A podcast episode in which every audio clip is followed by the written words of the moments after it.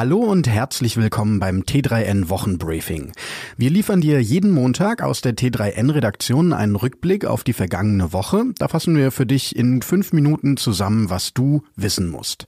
In dieser Ausgabe, da geht's um Tesla, wie KIs in Redaktionen eingesetzt werden und darum, wie man gute Vorsätze in der Corona-Zeit umsetzen kann.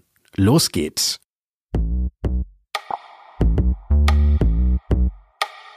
Man muss da ja immer ein bisschen vorsichtig sein mit abgedroschenen Redewendungen. Auf der anderen Seite, oft ist dann da ja doch etwas dran.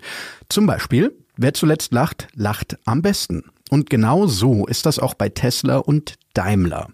Aber Moment, eins nach dem anderen. Also, 2015, da hat der damalige Daimler-Chef Dieter Zetsche gesagt, wir sind die einzigen, die mit Elektroautos Geld verdient haben.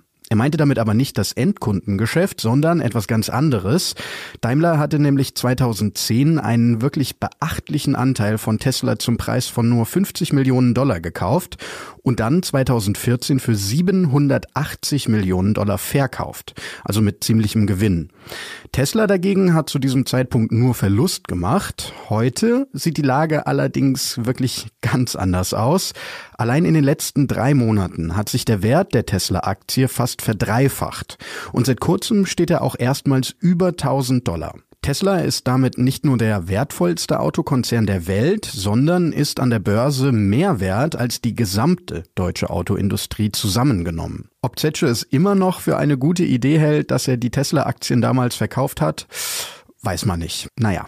Zum Thema zuletzt lachen gehört aber auch noch etwas, denn Börsenbewertungen sind natürlich nicht alles. Tesla muss nämlich erst noch beweisen, dass es Elektroautos zu moderaten Preisen gewinnbringend herstellen kann. Also mal sehen, wer da wirklich als letztes lacht. Microsoft produziert ja nicht nur Software, sondern betreibt auch das Newsportal MSN, das du vielleicht kennst. Und für die Journalistinnen und Journalisten, die in den USA und Großbritannien für MSN arbeiten, für die gab es kürzlich einen richtigen Hammer. Ihre Verträge werden nämlich nicht verlängert, weil ihre Arbeit in Zukunft von einer künstlichen Intelligenz erledigt werden soll. Die schreibt dann aber keine Artikel, das haben die Menschen in der Redaktion bisher auch noch nicht getan, sondern die KI kuratiert nur Artikel aus anderen Redaktionen, zum Beispiel von T3N. Unser Digitalwirtschaftsreporter Jan Vollmer hat sich deshalb mal im Berliner Newsroom von MSN umgehört, denn dort geht jetzt natürlich auch die Angst um, dass die KI die Redakteure bald ersetzt. Das wäre ziemlich bitter, denn die haben die KI dort überhaupt erst trainiert. Übrigens die Microsoft KI von MSN Österreich, die fand den T3N-Artikel von Jan Vollmer wohl ziemlich gut und hat ihn gleich mal für das MSN Nachrichtenportal ausgewählt. Sehr zur Belustigung der Mitarbeiter, wie zu hören ist. Im Gespräch mit T3N wollte Microsoft sich übrigens nicht zu möglichen Entlassungen äußern.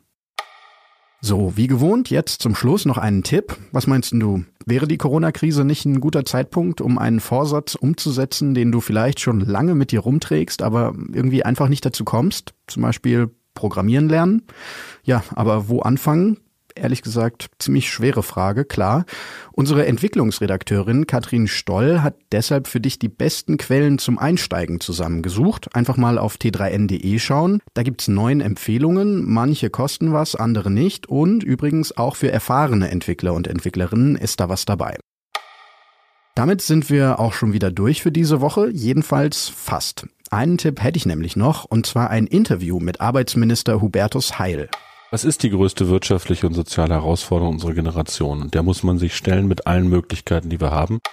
Neben der aktuellen Corona-Situation geht es im Interview auch um das bedingungslose Grundeinkommen, die Digitalisierung in Deutschland und die Frage, wie die Wirtschaft nach der Autoindustrie aussehen kann. Ich würde sagen, reinhören lohnt sich da auf jeden Fall. Am besten abonnierst du einfach den T3N Podcast Feed. Da findest du dann auch das Interview. Abonnieren kannst du uns überall, wo es Podcasts gibt. So, damit sind wir dann jetzt aber wirklich durch. Ich wünsche dir eine richtig gute Woche und bis nächsten Montag.